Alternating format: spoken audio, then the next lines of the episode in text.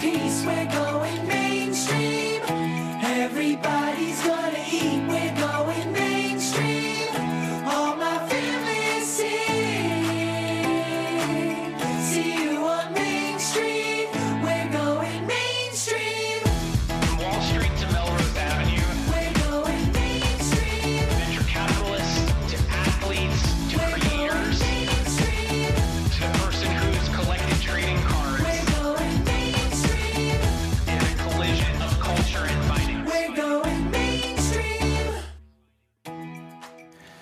Welcome back to the Alt Goes Mainstream podcast. And today, welcome to Wrexham. On today's show, we go to Wrexham, the town in North Wales that has become a soccer mecca due to a blend of its rich history as home to the third oldest club in the world and a recent injection of Hollywood, with Ryan Reynolds and Rob McElhenney buying the club. We talk with Shaun Harvey, the advisor to the board at Wrexham AFC, and a highly experienced football club and league CEO to discuss how teams can have success on and off the pitch. Sean is the CEO of Wantaway Limited, where he advises football clubs, organizing bodies, and companies on all things related to the business of football. His current clients include Wrexham AFC, FIFA, Inner Circle Sports, and Macron. He's taken his experiences as the MD at Bradford City FC, which he led to Premier League promotion, the CEO at Leeds United, and the CEO of the English Football League, to Wrexham, where he and the team are working to secure promotion back into the Football League and working on bringing a successful club back to the town of Wrexham. And they are well on their way to building a global brand in a number of respects. They are performing well on the pitch. They have created a show, Welcome to Wrexham, that has been a hit on Hulu. And their recent FA Cup match versus Sheffield United was the most followed soccer game across ESPN's website and digital platforms in the US. Shaun and I had a fascinating discussion about how clubs balance on the field performance and off the field business success in a world where the evolution of entertainment and social media have turbocharged the concept of monetizing engagement, how important it is to think about the community when investing in a sports team, why Shaun believes the Wrexham effect has been a huge driver of success for their club, and how lifting up a club financially and on the pitch can create tremendous economic and social benefits for the town that they play in. Thanks, Shaun, for coming on the Alt Goes Mainstream podcast to welcome us to Wrexham and share why this has been such an exciting and impactful project that we can all learn from. It's always sunny in Wrexham. We hope you enjoy.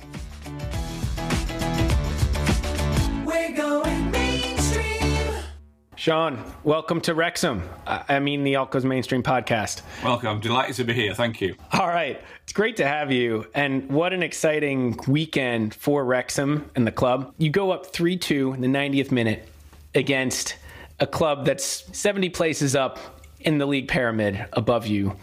What's going through your head? Well, I'm ecstatic. I'm beyond believing actually what I'm seeing at that particular time. Because, of course, the journey to that stage is we go down 1 0 in the first two minutes, lose two players to injury within 10 minutes, hang on for the rest of the first half and get a gradual foothold in the game, go 2 1 up, get an equaliser against us to go 2 2, 86th minute, 3 2 up. They're down to 10 men. And then, lo and behold, the football gods strike. And the 95th minute of the game, injury time, failed to pick somebody up from a corner. And it's a 3 3 draw. So you're off to Sheffield United for the second leg of the FA Cup match. How do you feel about that? Well, I mean, you know, it's, I mean, it's obviously the replay 1 0 down in two minutes and two players down in 10 minutes.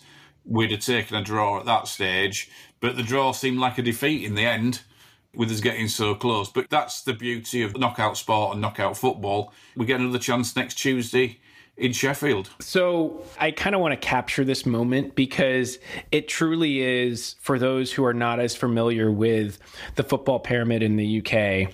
This is a David versus Goliath moment, right? Absolutely. Sheffield United's a team that will likely be promoted to the Premiership. They're a top club. They have ton of money, ton of high quality players, and you're a lower league team in what's called the National League, used to be called non-league, and you're competing with the best of the best. Tell us a bit about the background of all of this and what it means really zooming out, not just from a football perspective, which is incredible, but even bigger than that from a community perspective, from a business perspective. the gap between the clubs is massive, and it's really difficult to try and come up with an exact comparison from US sport. And I talked to Ryan about this because the clubs that don't play each other aren't in the same competition and the, NFL and all the other competitions, there isn't this pyramid. You don't get to play a proper game against somebody who is either substantially better than you or substantially weaker than you. There's this real impact in the American sport of levelling the playing field. And that's before we get onto the draft system. This is genuinely David versus Goliath in a competitive fixture, not a pre season game where there's an element of warming up. This is game on. This really matters. And that's what the FA Cup is all about. I think it's 734 non league teams enter the FA Cup at the start of the competition. They're eventually joined by the 92 professional clubs in the EFL and the Premier League. We're in round four at this moment in time. There'll be 16 teams left by the time round five starts. So we've come through all that process. And as I say, it is the equivalent of a minor league baseball team taking on the New York Yankees. It's probably the best I'm going to get in terms of comparisons. So to be able to do that is great. How do you think about that in the context of where this club is? On the show, Welcome to Wrexham, Ryan and Rob have said the goal is to build a Premier League club. What does a result like this make you feel? Are you close? Obviously, you have to go up the leagues, but what does this show to you? Well, it's interesting because you know, you're right in what you said earlier. Sheffield United will be playing Premier League football next season. Everybody in the US will see Sheffield United next season locking horns on an equal playing field with Liverpool, Manchester United, Manchester City, and Chelsea. So that's how big a game this was. But actually, what us competing with Sheffield United in the FA Cup has probably achieved more than anything else is it's actually legitimised some of what we're doing and taken us into the mainstream, which is very apt for the name of this podcast, of course. And what I mean by that is when Rob and Ryan bought Wrexham in the National League, there was an element of novelty value. There was an element of this is this is different. And one of the things that we talked about really early in everything we were looking at was that actually to be successful, we need to get into the mainstream as quick as possible. Because if your only notoriety is that you are different, then eventually you can't be different for too long. So you have to get into the mainstream so people can recognize what it is that you're achieving against a set of parameters that you're able to measure rather than just look on fondly, which is where we have been. So the Sheffield United game, if it's achieved one thing, well, if it's achieved two things, it's brought great profile for the club, and I'm sure we'll talk about that later. But what it has done is put us into the mainstream, so people can now relate what it is that we're doing against a backdrop and a set of parameters that they can relate to. Getting into the mainstream is so important for people to see what a club is all about and what the story behind the club is. Obviously, the Welcome to Wrexham show has done this, but it sounds like in talking to you, the Sheffield United match it was on ESPN Plus. It was in prime time on the BBC One. What did that do for the club? What were some of the numbers behind that? What, it, what it's done is all of our FA Cup games so far this season have been on ESPN Plus, which can only be attributed to the popularity coming out of the documentary because never before has ESPN covered a fourth round qualifying game in the FA Cup competition. Their interest usually starts at the third round when the Premier League clubs come in. That's where the value is in the rights that they've bought. But actually, what Welcome to Wrexham's done is put another club into the profile. And of course, the ESPN's coverage of the FA Cup was the first time that fans had been able to see the club live in the US. So they were able to maximise that first mover advantage. We don't get clear figures as to how many people have watched on ESPN Plus, and obviously streamers generally are pretty uh, secretive in relation to disclosure of viewing numbers, no doubt to in- in- increase their commercial negotiating position. But what we do know is that whilst it was on ESPN over in the US, social media traffic around it was massively high. What we do know is that on the BBC in the UK at half past four, the prime slot on a Sunday for FA Cup football, uh, its peak five million people were watching the game, And they're 5 million people who haven't been attracted to the club just because it's welcome to Wrexham. They've been attracted to the club because of the FA Cup competition, the chance to see a giant killing, and this interest in what is going on in North Wales that everybody's talking about that's so different. More people watch Wrexham versus Sheffield United on BBC than watch Brighton versus Liverpool earlier that afternoon. That's a fascinating point because I think what you're getting to is the story, and story leads into entertainment. And sure, there's a match on the pitch that's being played, but from a business building perspective, to some extent, this is an entertainment business. How do you think about that construct, football or sport as an entertainment business? And how does that relate to everything you're building at Wrexham? Sport has to be an entertainment for people to want to consume it. You can consume it in two ways. You either consume it in the media or you consume it live inside the stadium. Now, the one thing I'd want to be 100% clear on is that when we talk about entertainment in this context, it isn't scripted. This is real live sport playing out in front of the people that are there watching it or watching it on TV. There's not a predetermined outcome. There's not a set of circumstances that have to occur during every single game. It is pure live sport. It can be good. It can be bad.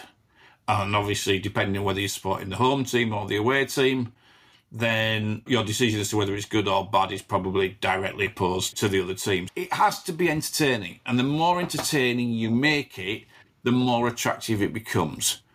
What we've been able to do is create an increased audience that's interested in that entertainment and Wrexham entertainment in particular.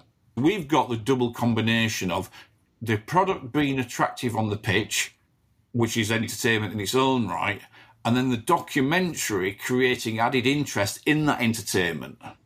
Now, if the games weren't entertaining or rubbish, then people wouldn't watch them, not because they wouldn't get any value from it. The fact that we've been able to create this perfect storm of the football's attractive and worth watching, and there's a big story going on behind it as well, is the perfect storm. We sign the best players we can. The manager lines them up to play in an attacking way, which should be attractive, but it doesn't always work. We've set ourselves up to give us the best chance of being successful without any certainty of it, but now we have managed to do that. Everything else that we've done, and the documentary in particular, means we can absolutely capitalise on that. You're hitting on a really interesting point in sport. And I think you sit at the intersection of these two things with your background running Leeds United, Bradford City, the EFL, and now at Wrexham, where you sit between the product on the pitch and the product off the pitch. How do you think clubs marry those two things? How have you thought about this at Wrexham? Because to your point, both things need to be attractive. They feed into the business side, and the business side creates sustainability but then you also want to win too. So th- there's a balance of two really hard things that I think in some ways is harder than most businesses where you just have a product that you sell to a customer. They either like it or they don't, and they buy it. And it's difficult. I think first and foremost, you've got to win football matches to be successful. It's difficult to run the entertainment element if you're not being successful on the pitch. You know, football's an industry generally that on any given Saturday, if one team wins, the other one loses. And on occasions, neither of them win because it's a draw. You can't guarantee the outcome of what goes on the pitch. And, and in fairness, if you could guarantee it, it wouldn't be the attractive proposition it actually is. Because that jeopardy or uncertainty is actually what draws people into the football industry in the first place. People are interested because they want their team to win but don't know it's going to happen. If you knew you were going to win every single week, it doesn't actually work. You don't maximize the potential because it becomes boring. That uncertainty and that need to be there to witness what it is that's going to go on live is effectively the drug that gets fans going through the turnstiles. So winning games and the product being uncertain in its outcome are the two main features. Then the desire not to miss out on something that's really, really good because you want to say you were there or you witnessed it live. What people like I do is sit alongside that to ensure that at times where everything's positive, you take the maximum advantage. And if things are negative, you try not to lose any ground. I think this gets into a really interesting nuance of building a football club, which you've kind of had to restart Wrexham. So I want to get into the history of Wrexham.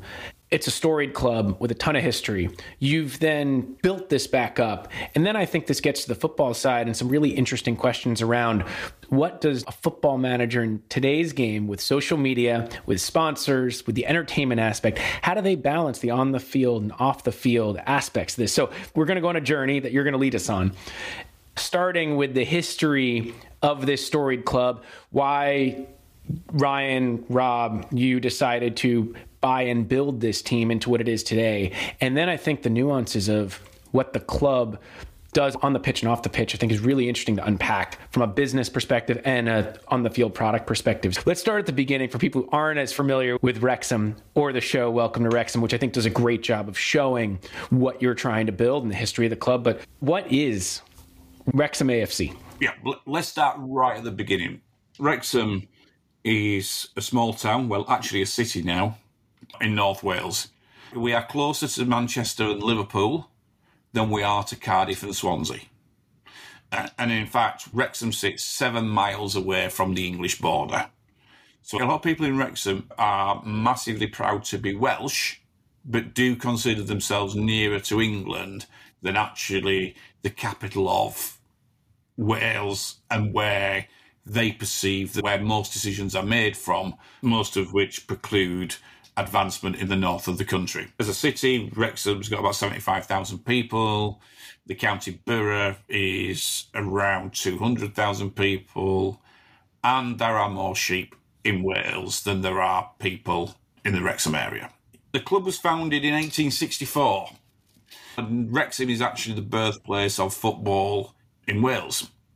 The racecourse ground was a racecourse before it became purely a football stadium. And the first international that Wales played against Scotland was actually at the racecourse ground. And it is that fact that makes the racecourse ground the oldest stadium in the world that is still used for hosting international football fixtures. The club, in short, has got massive history. It's got great tradition. It's got a really engaged local community. It's not a wealthy place. It's working class. Obviously, COVID, the pandemic, the crisis have all meant the Wrexham struggled. And one of the key criteria when Rob and Ryan were looking for a football club is that they wanted to find a club that had potential to grow, a community that would significantly benefit from their investment into the football club, and equally wanted a club where the money that they were going to put in could actually make a positive difference rather than just allow a club to survive by paying off the debts of the club's previous activities. So all those factors are part of what Rob and Ryan were looking for in terms of buying a football club. when it comes to some of those features, you talk about one of the oldest clubs in history and one of the oldest grounds where international football is played. Those are things that make for a great story. So, one, how much of that factored into the story and the narrative that you could create around Wrexham? And two, how replicable is that for someone else who wants to purchase another club? Are these features so unique to Wrexham that doing what you all have done at Wrexham is possible in another case, or is it really not? those particular set of features are unique to Wrexham. But every stadium and every club has a number of unique features. If I was doing this podcast in relation to another club, it wouldn't be the same unique features I was referring to, but there would be a different group. And yes, Wrexham is different in that it can quote to be the third oldest club in the world, the oldest international stadium. And they're relevant because people can relate to them they can compare that with newer stadiums. But ultimately, it is replicable because each club has its own unique identity. Again, in the quick comparison with the US system, these aren't franchises, these are privately owned businesses. Each has the ability to grow itself and create an image for itself without having to have a concern for the collective. Each one's got its own unique features. People in Torquay will talk as fondly about their club as people in Wrexham talk about theirs. So the principle is it is completely replicable. It's just that the story doesn't start in the same place. On that point, though, is there something about the Wrexham supporters that you found to be so unique and different when it came to how they supported their club and also then not just at home because I think there's a lot that has been done for the town as a result of this. But then, how did you think about this from a global perspective? What would make people like me watch a Wrexham match? I watched the match. I was on a plane. I tried to stream it and through ESPN Plus. You're able to create this home, but also global brand at the same time. And that is what Rob and Ryan saw with the documentary. They've taken a small town North Walian club to the world. And they've done it they've done it through a combination of their own image and profile, which unashamedly we utilise for the benefit of the football club.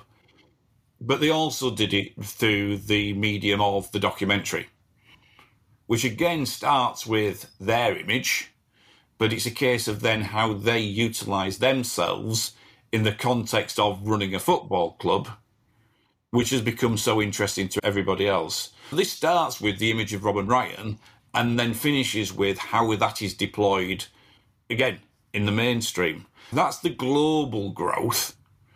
The local growth is probably as impressive, if not more impressive, because before Rob and Ryan's takeover, the stadium was half full every week, and now it's full every week. And yes, there are people like you, Michael, who came over and watched a game because you'd seen the documentary, but they are still a very, very small percentage of the actual overall attendance at home games.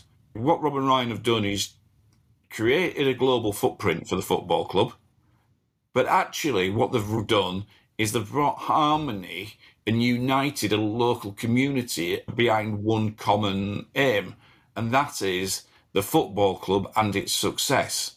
So there's not only of the winning hearts and minds overseas and internationally, they've actually won hearts and minds of the local community who could have taken the view that they didn't like the microscope face peering in to their everyday lives, that they didn't like some of the way that Wrexham was portrayed on the documentary. It was all true, but that doesn't mean you have to like it. But actually, what they've done is they've rallied behind this locally because they've seen the benefit that it's brought to Wrexham as well.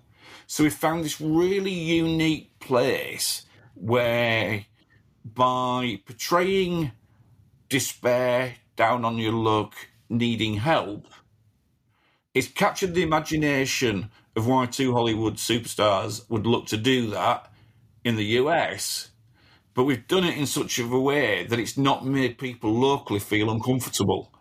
And they're actually proud of what's happening in their city. And that could have gone horribly, horribly wrong. But because they are as personable as they are, and because they've kept the commitments that they are, and in no small part because we're winning football matches, this is all right. We don't mind being in the spotlight because the people of Wrexham and the community are the absolute, genuine net beneficiaries of all this. What was the approach that has made this so successful with people in the town? I think g- generally it starts at a fairly low place, not a lot of aspiration. 15 years in the National League from the football club's perspective, and we need something to be happy about. So we had an audience that really wanted this to work. There was that element of disbelief. Usually, if something's too good to be true, it usually is. But for the people of Wrexham, actually, this was too good to be true, and it is true. So everybody's now on this roller coaster ride. It took some time to achieve. The biggest issue was not being able to get Rob and Ryan over to Wrexham and the racecourse ground when they first bought the club. The only reason they couldn't get over here was not because they were too precious, it was the fact that COVID travel restrictions meant they couldn't get here. They'd owned the club for effectively eight months before they set foot inside the stadium. And it's that type of issue that we've had to get over because people just wouldn't believe it was true or wouldn't allow them to believe it was true. Now, the regular attendees at the racecourse ground, those questions never get asked anymore. But genuinely, what you do need to do is to get people over that hurdle of not believing, of not wanting to believe what it is that you are telling them is in fact true and going to happen. It feels like you all are incredibly invested in the club's success, not just on the pitch, but off the pitch as well. And one thing you've talked about is sure, you want the club to be financially sustainable. It's had its issues in the past, as the show has highlighted. You're putting that in a good place, and winning will help. But how do you measure success beyond financial means at Wrexham? Well, and this is a starting point, really, of Rob and Ryan's mission statement. There's two parts. On field success is easy to measure. Pick any newspaper, go onto any website, and you'll find a league table. The further you are up that league table declares beyond any doubt how well you're doing. Because that's the measure. We've talked about it earlier. How do you make it relatable? Everybody knows if you're at the top, you're doing better than if you are at the bottom. But ultimately, Rob and Ryan's real measure of success was as much how much benefit can they generate off the field. That benefit's not easily measurable.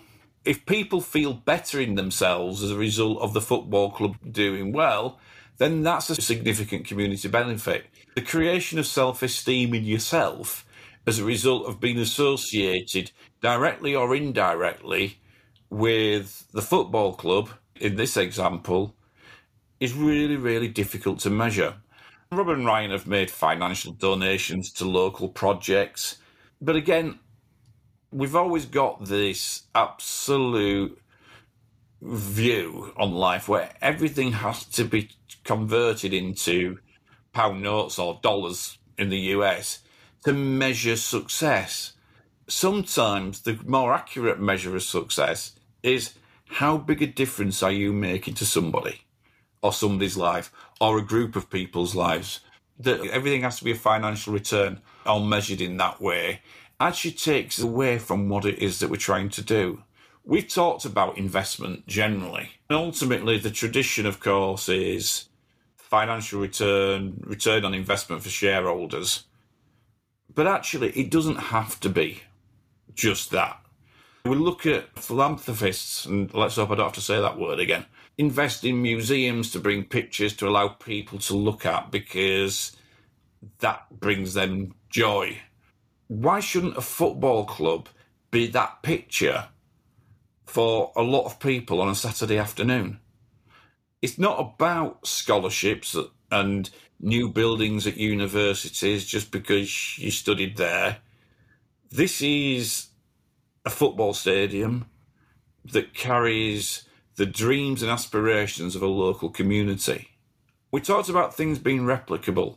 Not everybody can have two Hollywood superstars, but take away their status as in Hollywood, and what they are are two individuals who have made a significant financial contribution to help a community that they had no previous involvement with to make a positive difference in their lives.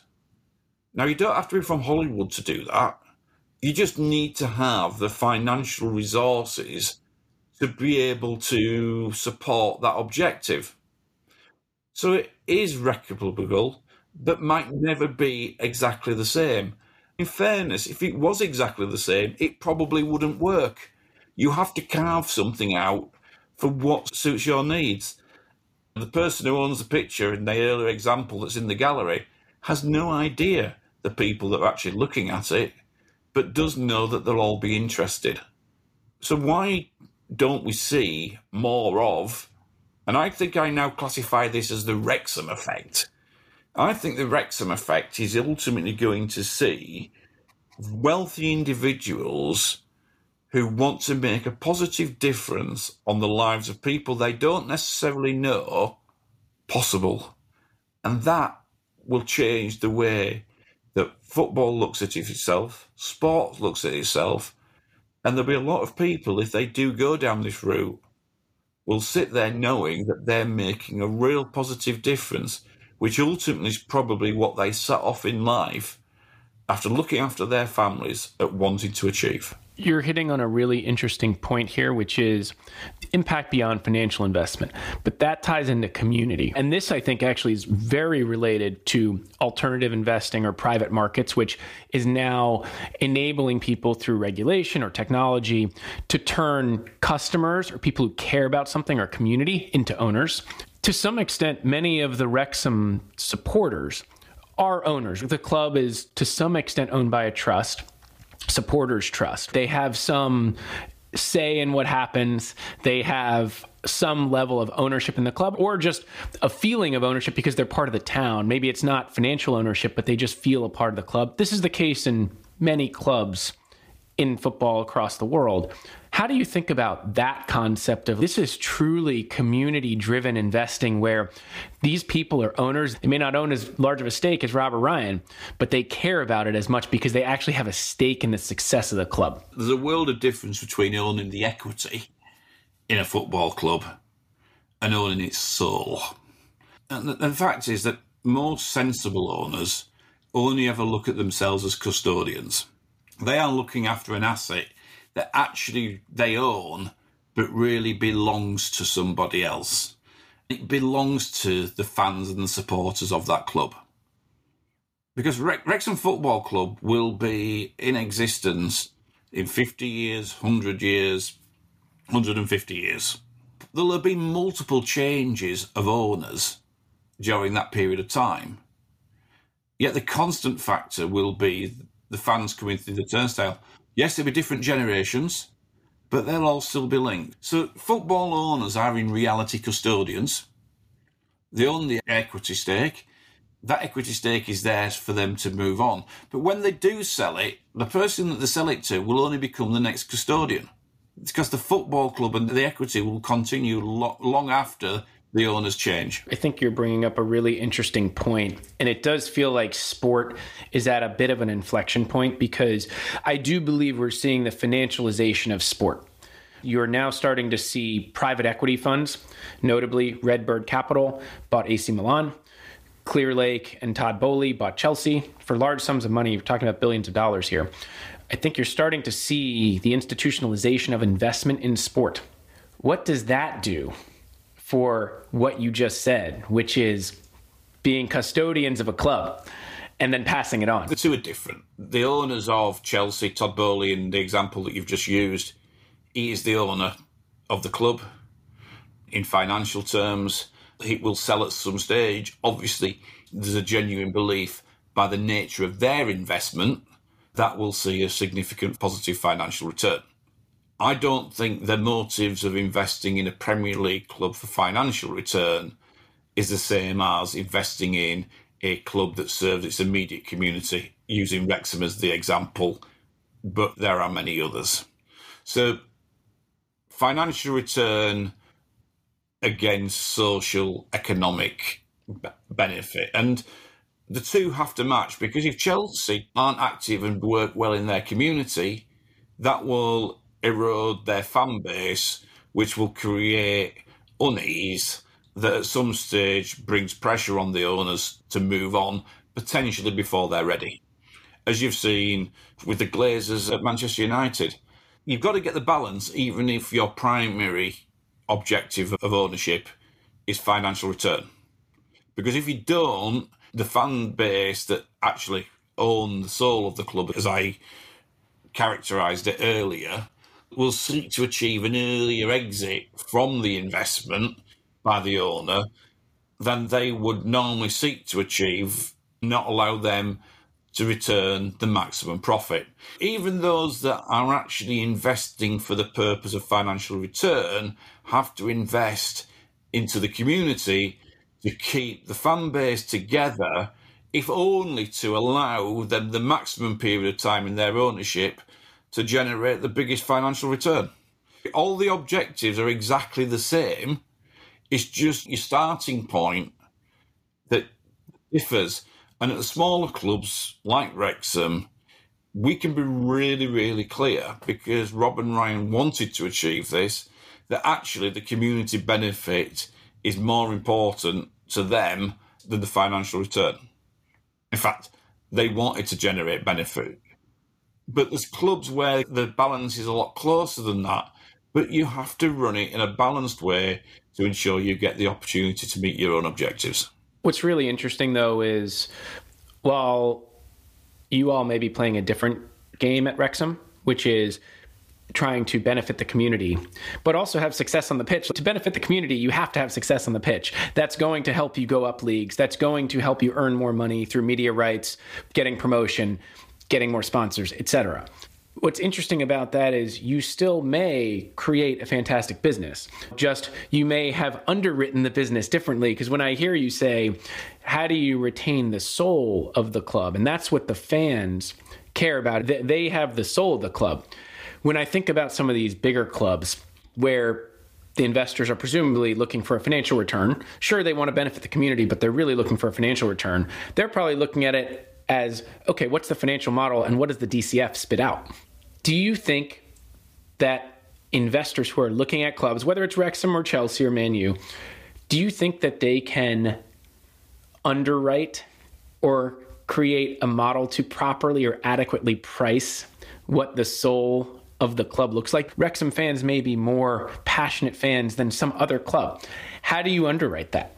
Fans of each club are equally passionate because you can't care more than care.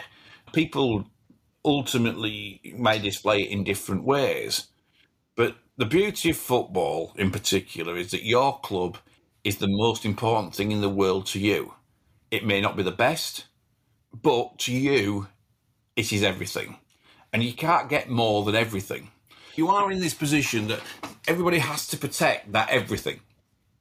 And if you protect everything and successful, you can make that financial return. The balance always needs to be struck, but that balance applies in lots and lots of business and alternative investments and private markets.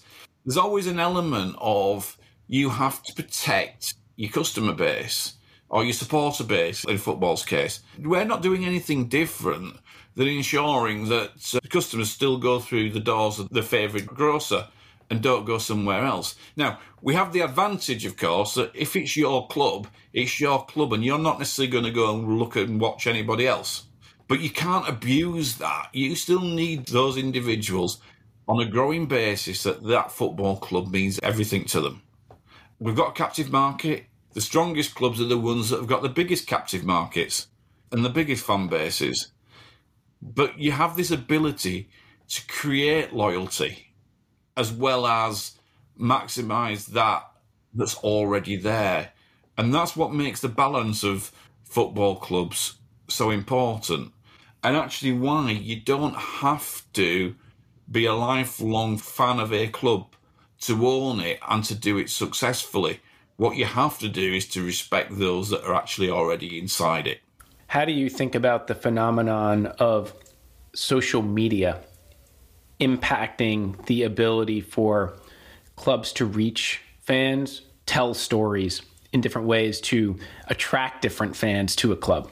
you, you said it in points a number of times, and that's where I am on this one because when I started in this industry, there used to be a thing called a newspaper exclusive, where you could work with a local journalist, and the first time anybody would find out anything is when they read it in the local newspaper. And that allowed you to control a communication channel that was way less sophisticated than those that exist today, but was arguably more effective because you could target everybody at the same time with one message. Whereas now, well, let's use the example of yesterday. We're signing a player from Charlton Athletic. We know the deal's getting done, and the story begins to leak at three o'clock. and rumour and speculation is rife. And the only reason rumour and speculation is rife is because it's been debated on social media. Back in the early days, even if people knew it was happening, they had no way of being able to tell the mass media and the world that it was happening because there was no communication channel of that nature. What we've always got to balance here is how do you use the opportunity to speak to masses instantly against controlling the message for maximum impact? Ideally, what you do is nobody finds out about anything, and in our case, you get Rob and Ryan to announce it to the world, and it's absolutely brilliant. And how much is it diluted by the fact that it's already been discussed elsewhere? Social media creates the interest in the club. It would be difficult to have achieved the growth in Wrexham Football Club without social media because it's meant that the club has been attainable, it's been accessible by everybody straight away. There is a real balance to strike.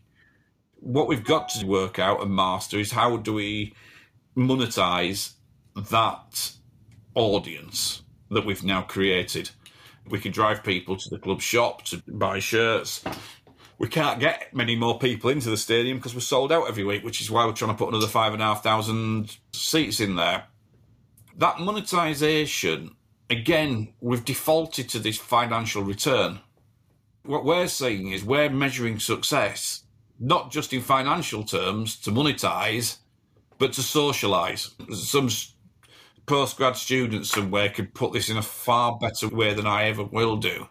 But that socializing has a value, just doesn't necessarily have to be related to the financial return. Wrexham is delivering far more goodwill and positivity than it is financial return. It is related though, because you talk about success on the pitch helps build up the community, bring more profile to the community. What comes before success on the pitch? It's attracting top talent. You've gotten players like Paul Mullen from League One, Ollie Palmer from AFC Wimbledon League One, player from Charlton Athletic, another big club that at one point was in the Premiership. There's been a shift in social media that has brought more people to a club because I think the balance of power has shifted from teams and leagues to the players. And then if players are able to monetize more because they have a big brand and they're playing at a big club with a brand, that's going to attract them to the club, right? So Yeah. doing all the things you're doing helps you bring in the best players, which helps you perform on the pitch. And there's no doubt what brings players to football clubs to start with is ambition and salary. You've got to be in a position where you can compete on a salary basis to bring the talent. Where the story makes a difference is it helps them justify to themselves leaving League One to go and play in a League Two, two leagues down. The, but the starting point is as good a story as we can tell, unless we're in a position to employ them on financial terms that they find attractive, the story is actually nearly irrelevant because not many people will work for free, whether that's in football or any other walk of life. You have to put yourself in a position to be able to financially attract the individuals, and then the project, not my favourite phrase, but the project ultimately is then what enables that justification to allow it to happen. Look at Paul Mullen. Paul's the example you used. He's a footballer that walks around with a smile on his face. He walks around with a smile on his face because he feels a real belonging to the place that he's playing football. How did Wrexham sign him? Because logically it shouldn't have happened. Well, it happens for two reasons. The first one is that we could provide a financial package that attracted him to come to the club. The bigger one with Paul in particular was that lifestyle choice that he could actually live at home with his family and play football rather than being away from his family to play football. And to him, that was the most important part. For others, it will no doubt just do down to financial return. And if that's the case, so be it. There's absolutely nothing wrong with that. It's got equally as much merit as any other version. But if you can harness both those two together, attractive story, financial reward, and the profile that's now at Wrexham Football Club that's giving players opportunities they would never have had before, then that's when you get the cocktail that creates Wrexham Football Club. You raised the point about is it teams or is it individuals? Well, ultimately, players need colleagues as part of that team. The team being successful aids the profile of the player. And we're in a position now where the players are able to benefit as a result. So that's win win.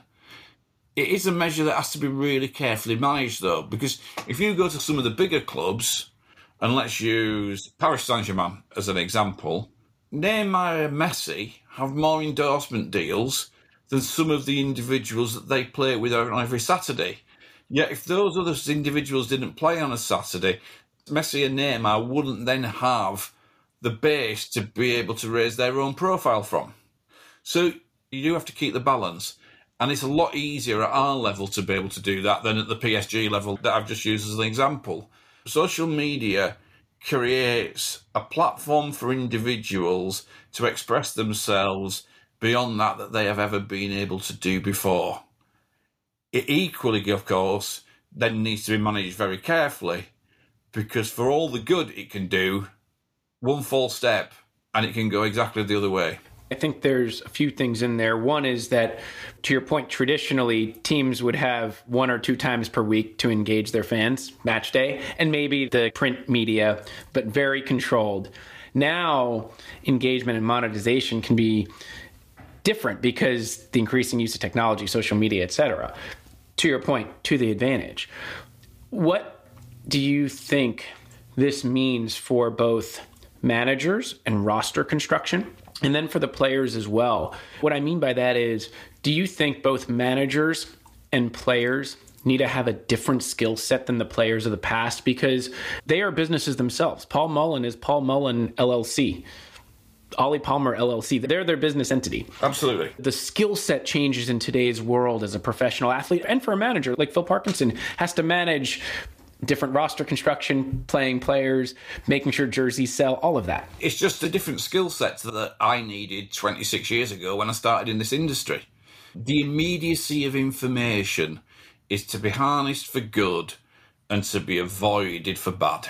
You never know which variation it's going to be sometimes because we never have the benefit of hindsight. We never have the benefit of knowing what the outcome is before we start particular games on the pitch, who knows in the replay whether we're going to win 4 0, lose 4 0? None of us know. What it actually makes you do, what those sort of uncertainties do, is actually make you compromise. You compromise probably your 100% position for a 75% position because if you win, you win at 75%, that's fine. But if you lose, you only go down a bit. Whereas before, you probably went all in and you either made a fortune or lost a fortune. Social media means you can't take that type of gamble anymore if you're acting in a considered manner because you're open and exposed to issues beyond your control. Social media, immediacy of information, when harnessed correctly, is the modern day tool that everybody has to use. Social media, not utilized properly, not managed properly, has the ability to bring things to an end quicker than ever before. And of course, it doesn't always have to be true and it doesn't always have to be fair. Do you think most sports clubs are equipped to take advantage of the positives of social media? Yes. They're a lot more equipped to deal with the positives of, of social media than the negatives of social media. Because there is an element of nearly feeling indestructible at times. And that allows you to think, yes, everything's going right, everything's going well, we're cracking this, the world's never going to end.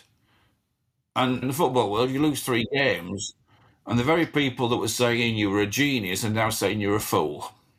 Because their vested interest isn't as an equity shareholder, it's actually as an emotional shareholder.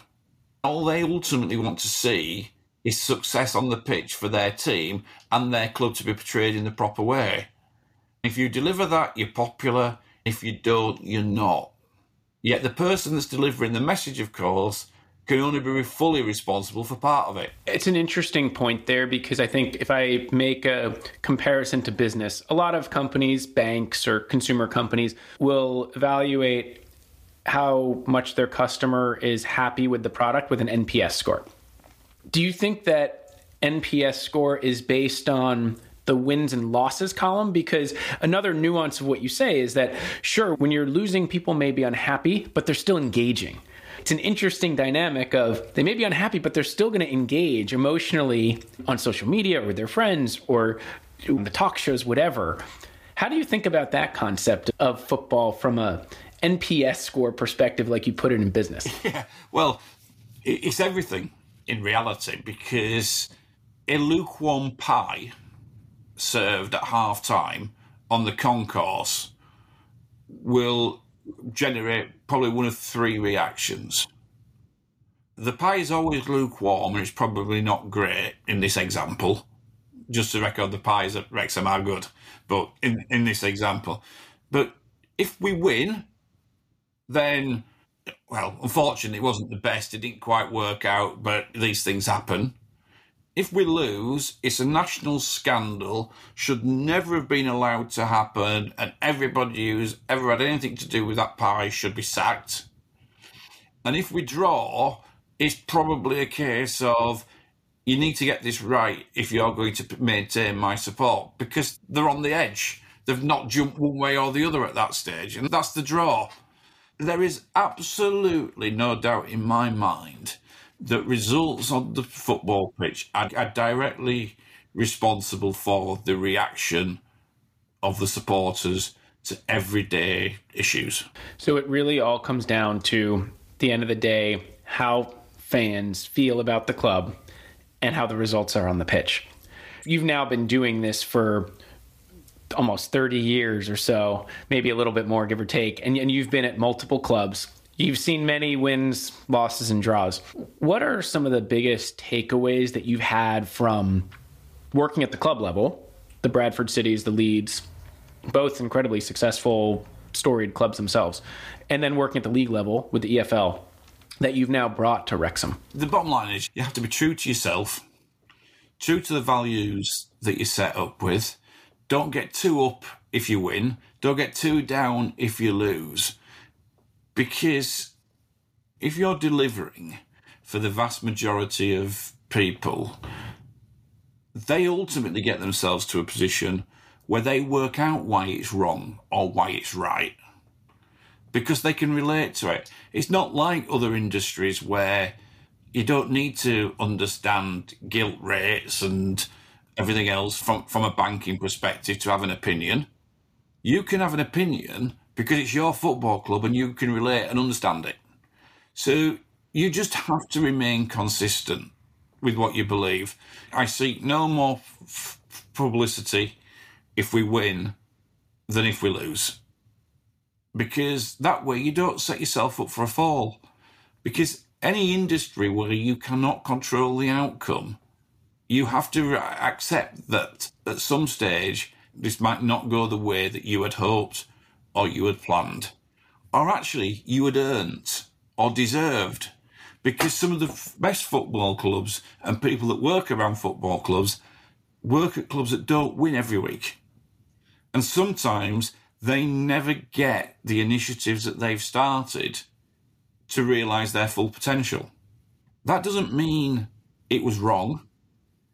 It doesn't mean they were wrong.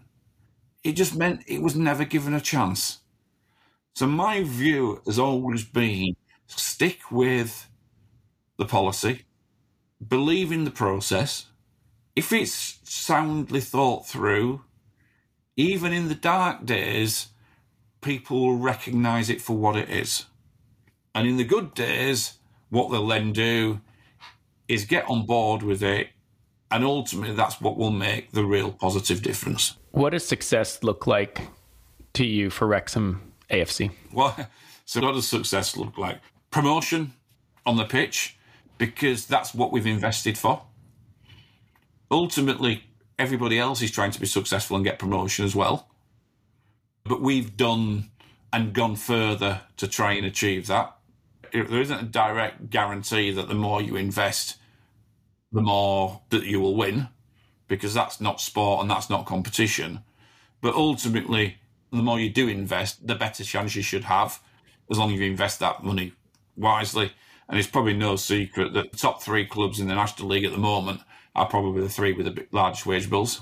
But actually, the real success is seeing the club grow off the pitch, financially and commercially, but only to support the overarching ambition of making a positive difference in the community.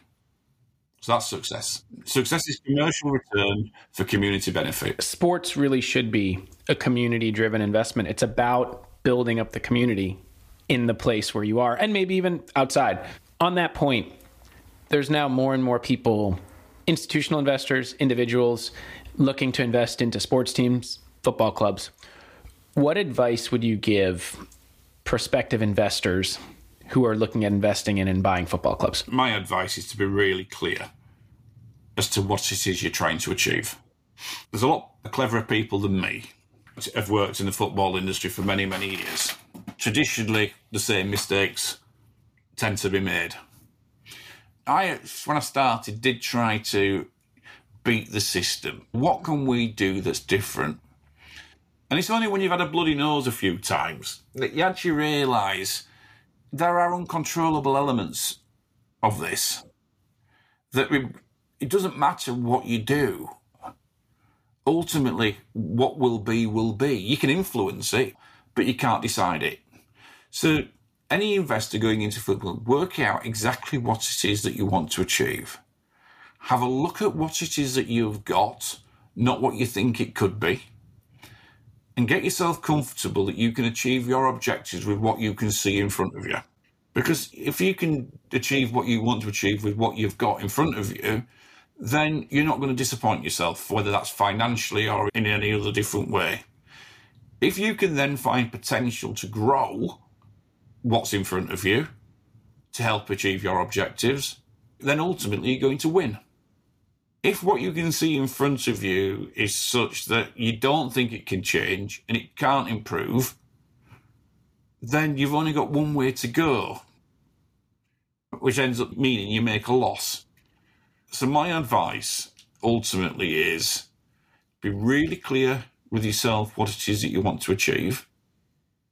Don't leave yourself too much to do to achieve that by thinking to change what's there in front of you and get yourself comfortable with that. Because if you do, you will have one hell of a ride, and it is an investment that will bring you rewards in a way that you can never imagine. The best example of that is Rob and Ryan, because their rewards, and we've talked about it, they've done it to death nearly, aren't financial. But the community benefit is the test as his promotion on the pitch. But you've got two people now that are living and breathing a small football club in North Wales, in Wrexham, that if they've been completely honest, they've probably never heard of before they bought it. I'm not going to say it makes their lives full because they've both got lovely families, they've both got great careers.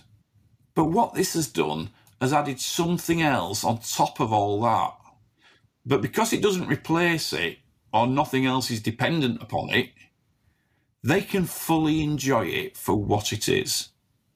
So it actually helps put something in your life that you couldn't achieve in any other way. And that is what I believe in finishing that the Wrexham effect of people, of wealthy individuals investing into sports entities and sports clubs where the main beneficiaries of the local community will be one of the most fulfilling investments they will ever make because it will make them feel great with themselves and feel that they're making a real positive difference. And there's no amount of financial return will ever, ever match that. That's a fantastic way to wrap up this podcast because sports is much more than just a game. It's about involving the community. Sure, there's investment, but it's so much more and what it means to everyone involved. I think you just captured incredibly well. Thank you. Thanks for coming on Alt Goes Mainstream Podcast to share your story as well as the Wrexham story, which is now turning into a global story. I hope those that listen enjoy what they've heard and actually think through what options there might be for them outside the blindingly obvious. I love it. Well, we should all hope for Wrexham promotion, first and foremost. Good. Thanks for listening to this episode of Alt Goes Mainstream. I hope you enjoyed it.